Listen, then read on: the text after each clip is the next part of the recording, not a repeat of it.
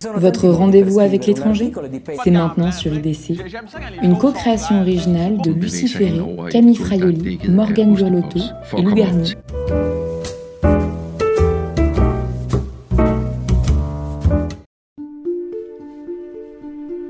Mes chers compatriotes, jeudi soir, je me suis adressé à vous pour évoquer la crise sanitaire que traverse notre pays. Jusqu'alors, L'épidémie de Covid-19 était peut-être pour certains d'entre vous une idée lointaine. Elle est devenue une réalité, immédiate, pressante. En Chine, un mystérieux virus de la même famille que le SRAS a déjà contaminé 45 personnes, un chiffre beaucoup plus important selon des scientifiques. C'est du jamais vu, des millions d'habitants placés en quarantaine.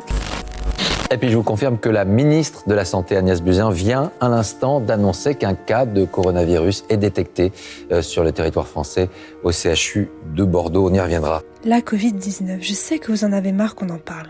Cela fait maintenant deux ans qu'on est plongé dedans tous les jours. Qui aurait cru qu'un virus apparu lors de notre première année d'université serait encore là pour notre troisième? Partir en échange semble être la pire chose à faire en temps de pandémie, car tout dépendait de la gestion du pays dans lequel on voulait partir.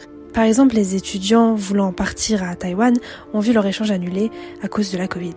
La peur de cette annulation nous a trotté dans la tête tout le long de notre deuxième année car rien n'était certain. Du jour au lendemain, un pays pouvait décider de fermer ses frontières et tout était remis en cause. Cet épisode sert à vous éclairer sur comment chacun de nos pays a géré cette crise et quel impact cela a eu sur notre échange. Ce qui est sûr, c'est qu'en temps de pandémie, si l'on veut partir, on a intérêt à ne pas baisser les bras. Vediamo subito gli aggiornamenti delle principali notizie. Honnêtement, je pense que le super pass sanitaire n'est pas efficace contre le virus. 3, 2, 1, siamo in onda. L'Italie est tristement célèbre pour avoir été le premier pays européen touché par la pandémie en 2020. C'était alors le Premier ministre Giuseppe Conte qui avait confiné sa population. Mais au final, c'est la même chanson que dans beaucoup d'autres pays. Confinement à répétition, couvre-feu, fermeture des commerces non essentiels, hôpitaux saturés et j'en passe. C'est un triste total de plus de 12 millions de contaminations et de 151 000 décès. Parmi les régions les plus touchées, on retrouve la Lombardie, la Vénétie, l'Émilie-Romagne, mais aussi le Piémont. La gestion de la pandémie par Giuseppe Conte, au pouvoir entre 2018 et 2021, a souvent été critiquée. Pour certains, ces interventions sur les réseaux sociaux, souvent repoussées à des heures inhabituelles, sont des exemples de son incapacité à avoir su gérer la crise.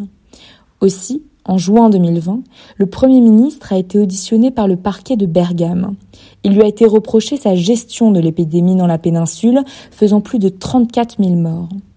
Le 13 février 2021, Mario Draghi prend la tête du pays. Mi-janvier 2022, le gouvernement se félicite du succès de la campagne de vaccination de masse. Environ 90% de la population de plus de 12 ans détient un pass sanitaire complet, intitulé Green Pass. Aussi, 40% a déjà reçu la troisième dose de rappel. Mario Draghi prend des décisions fortes, parfois contestées, comme le prouve son décret imposant la vaccination aux plus de 50 ans en février 2022.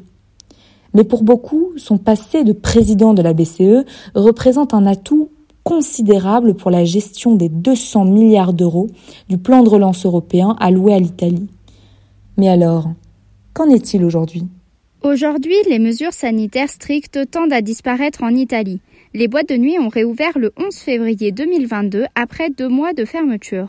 Le masque n'est plus obligatoire en extérieur sauf dans la région de Campanie.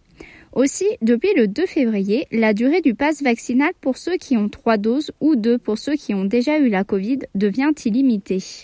Pour entrer en Italie, le protocole s'est également allégé. Depuis le 1er février, les non-vaccinés n'ont plus besoin de se placer en quarantaine pendant 5 jours. Les vaccinés, eux, n'ont plus à fournir de tests négatifs en plus de leur preuve de vaccination. Seul le formulaire de traçabilité, le Passenger Locator Form, la détention d'un pass sanitaire valide et le port du masque FFP2 dans les transports restent obligatoires. Attention, si vous souhaitez vous faire tester sur place, n'oubliez pas qu'il vous faudra débourser aux alentours de 15 euros pour un test antigénique et entre 50 et 100 euros pour un PCR. Soulignons que ces tests ne sont pas remboursés par l'assurance maladie européenne. Enfin, comme dans de nombreux pays d'Europe, de nombreux mouvements anti-vax se sont formés, s'exprimant par des grèves ou des manifestations. Nous pouvons citer le mouvement complotiste et anti-vax Vivi, dont certains posts et articles ont récemment été supprimés par Facebook. Malgré un fort taux de vaccination dans le pays, subsistent quelques irrésistibles contestataires combattant, selon leur dire, le nazisme sanitaire. Je sais qu'ensemble, on va traverser cette épreuve. These are tough times, but you don't have to go through them alone. C'est pour ça qu'aujourd'hui, je demande à toutes les personnes qui reviennent de l'étranger de se placer en isolement volontaire pour 14 jours. La gestion du Covid au Canada est pour le moins assez complexe, puisqu'il faut imaginer le Canada comme un ensemble de régions unies, un peu comme les États-Unis, sauf qu'au Canada, on appelle ça les provinces, et chacune de ces provinces possède un gouvernement et un Premier ministre. La Covid-19 n'a pas été gérée de la même manière dans la province du Québec que dans la province de l'Ontario, par exemple. Les dix provinces du Canada l'ont chacune fait à leur manière. Mais c'est surtout sur des détails que leurs gestions ont été différentes, car elles avaient toutes le même objectif, éradiquer le virus. L'État fédéral joue aussi un rôle, et c'est le Premier ministre canadien Justin Trudeau qui en est le représentant. Revenons un peu en arrière. 9 mars 2020.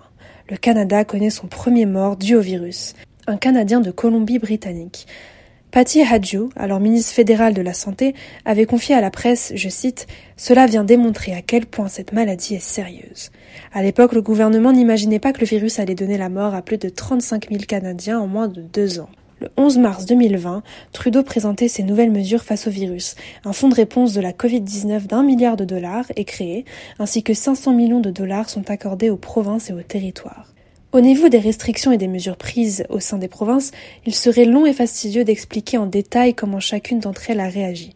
En général, elles ont adopté des systèmes de paliers pour s'orienter vers certaines mesures. Cela s'est traduit par des restrictions comme la fermeture des lieux considérés à risque, les jauges dans les restaurants, magasins, l'obligation du port du masque à l'intérieur, le couvre-feu, des amendes en cas de non-respect des règles sanitaires. D'ailleurs, on peut soulever que les amendes liées à la Covid-19 au Canada sont particulièrement élevées. Par exemple, au Québec, les rassemblements privés en intérieur étaient pendant très longtemps interdits, sous peine de devoir payer par tête 1558 dollars canadiens d'amende. En ce qui concerne le Québec, c'est la province la plus touchée par la pandémie.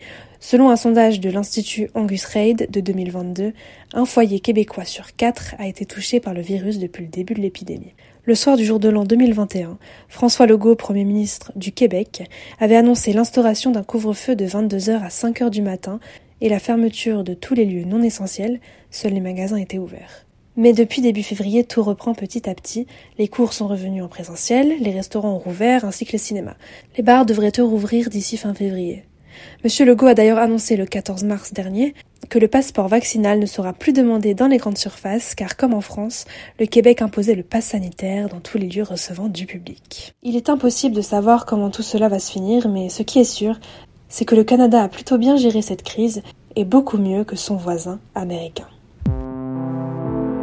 Danmark står i en alvorlig situation. Mange mennesker er blevet ramt af coronavirus. Denmark has lifted all domestic pandemic restrictions, the first European Union member nation to do so. But I think it's too early to be happy about it. No, no. No, it's not coming back. It's not coming back. Au Danemark, la situation est un peu différente et les mesures qui ont été mises en place ont quelque peu impacté ma vie nocturne, mais pas plus. Alors comment résumer ces quelques mesures? Il faut tout d'abord savoir que comme nombre d'autres pays, la mesure du Corona Pass a été abandonnée, mais ici ce depuis septembre 2021, puis remise en vigueur début novembre suite à la flambée des cas. Début février, c'était la fin des restrictions pour mon plus grand plaisir, et ça, malgré un nombre de cas positifs record. 40 000 à 50 000 contaminations par jour pour une population danoise de 5,8 millions de citoyens. Donc plus de passes, plus de bars devant stopper la vente d'alcool à 10 heures avec une fermeture définie à minuit, et enfin plus de masque. C'est d'ailleurs l'un des premiers à avoir abandonné le port du masque, que ce soit dans les transports, les magasins, restaurants, pharmacies, en bref, un soupçon de vie d'avant, un souffle d'air frais et la possibilité qu'un Danois te tousse à la gueule faible, jamais, jamais zéro. Alors, pourquoi stopper les restrictions? Vous me direz, les cas Covid étaient et le sont encore importants. Eh bien, selon les épidémiologistes, l'une des causes retenues serait la faible mortalité due au Covid au Danemark. J'ai fait mes petites recherches et j'ai pu lire en effet que selon le centre de données de l'université John Hopkins, le nombre de morts pour 100 000 habitants s'élèverait à 75,22 le 22 février, contre 199,32 morts pour 100 000 habitants en France à la même date. S'ajoute à ça la période post-Omicron, avec cette vague mondiale causée par le variant où les dirigeants ont jugé que les restrictions n'étaient plus nécessaires compte tenu la phase dite critique était passée. Alors, on pourrait se demander pourquoi il y a plus de laisse dans ce pays par rapport à la France, par exemple. On pourrait penser que c'est une question de discipline. Euh, en surfant un peu plus sur le web, je suis tombée sur un article très intéressant qui traitait euh, de ce sujet et qui se trouvait répondre à une des questions qui me trottait. Les Danois sont-ils plus disciplinés et moins contestataires que les Français? Alors selon Henrik Ullum, membre du comité scientifique conseillant le gouvernement depuis le début de la crise, il ne faut pas utiliser ce terme de discipline, ce n'est pas le bon mot. Pour définir l'attitude des Danois, ce qui est le bon mot, c'est la confiance sociale. Elle doit être là avant le début de la pandémie et ne peut être construite en quelques mois. Donc des mesures restrictives moins élevées que dans d'autres pays européens pour conserver cette confiance, ce qui se révélerait être la solution. Euh, un sondage tiré du quotidien Politiken fin, janvier euh, révélait que 64% des Danois interrogés déclaraient avoir confiance dans la stratégie sanitaire de leur gouvernement. Chaque pays a imposé à sa population des restrictions différentes pour faire face à la pandémie. Plus ou moins contraignantes, elles ont peu à peu évolué et ont pour certaines disparu avec le temps. Mais voilà, la Covid ne s'est pas complètement dissipée et pourtant nous avons fait le pari de partir en échange universitaire. Comment la pandémie et les mesures sanitaires ont pu impacter et impactent aujourd'hui notre mobilité, c'est Camille qui nous en parle en premier depuis Rome.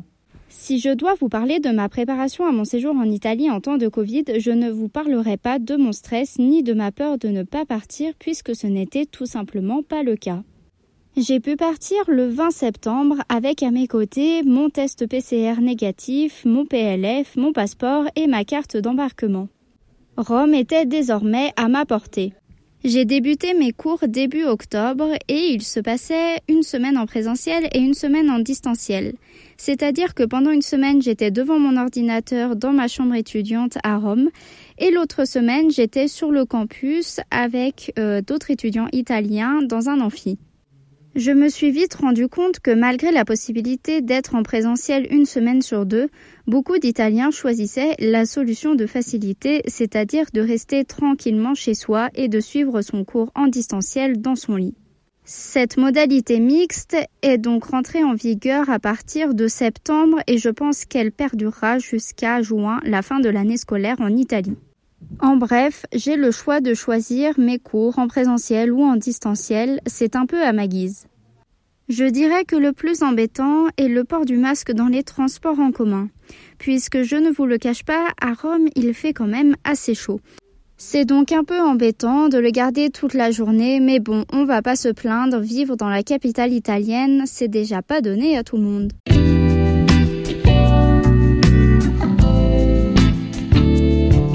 Je dirais d'abord que la crise sanitaire a impacté les mois précédents notre échange universitaire consacré à leur anticipation et préparation. On va pas se mentir, on a tous craint de ne pas pouvoir partir. Jusqu'au mois de juin, je m'empêchais d'y croire. Je gardais en tête la possibilité d'une énième vague ou du surgissement d'un nouveau variant dévastateur bloquant encore une fois les frontières. Ce pessimisme systémique était la triste conséquence des nombreuses déceptions et faux espoirs successifs que nous avions vécus. Chaque jour, je suivais quasiment religieusement les évolutions des restrictions sanitaires italiennes. Mais finalement, le 20 septembre 2021, je m'installais à Padoue. Et aujourd'hui, je suis vraiment soulagée de pouvoir dire que la crise sanitaire n'a que très peu d'impact sur mon échange mes cours et examens ont été maintenus en présentiel, avec une possibilité de les suivre à distance pour les personnes fragiles ou bien atteintes de la Covid-19. Les boîtes de nuit ont réouvert le 11 février 2022, après deux mois de fermeture. C'est la restriction qui m'a le plus impacté. Après, quand il s'agit de faire la fête, n'oublions pas que les Erasmus sont vraiment, vraiment pleins de ressources. En tout cas, depuis septembre, les mesures sanitaires ne m'ont jamais empêché d'aller au restaurant, dans les bars ou bien dans les musées. Aussi, elles n'ont pas limité mes voyages, qu'ils soient en Italie ou dans d'autres pays d'Europe. Après deux ans de contraintes, d'obligations et de restrictions, j'ai enfin l'impression de vivre quasiment comme avant. Mais surtout, je découvre deux ans en retard ce que vie étudiante signifie. Et croyez-moi, ça fait du bien.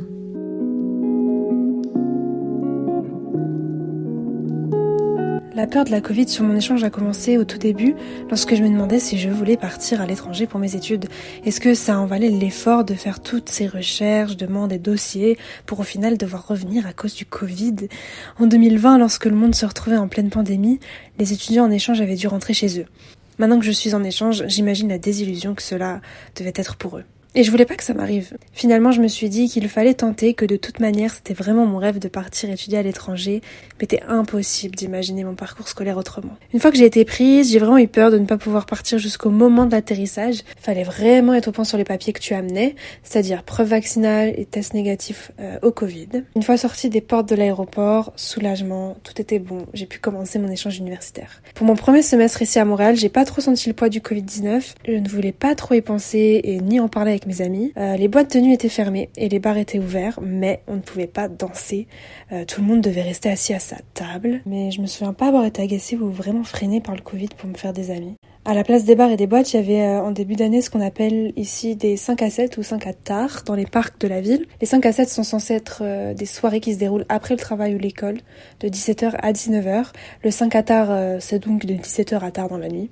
Il faisait vraiment chaud au début à Montréal. Du coup, c'était vraiment un bon moyen d'arriver à faire la fête, même quand presque tout était fermé. Puis après, les boîtes ont rouvert vers novembre et franchement, on a un peu oublié que le Covid existait. On l'a oublié jusqu'à l'apparition d'Omicron. Et là, c'était la catastrophe. Petit à petit, tous mes amis ont commencé à avoir le Covid.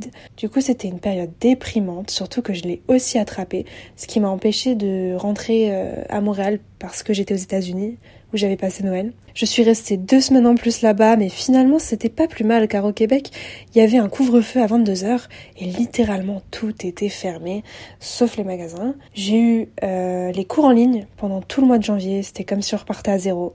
Pour le moment, les bars euh, sont encore fermés et les boîtes aussi, mais devraient rouvrir bientôt.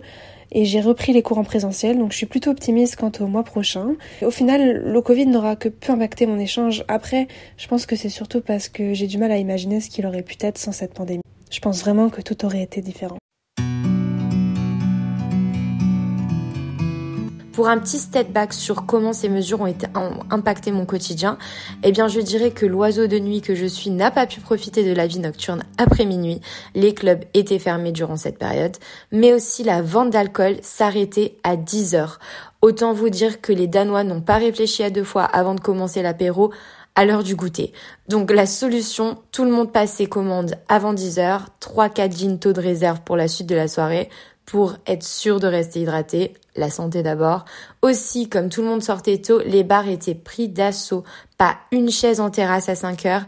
Et oui, j'ai bien dit terrasse parce que même avec un degré, on aime être en terrasse ici avec un plaid et sa petite clope.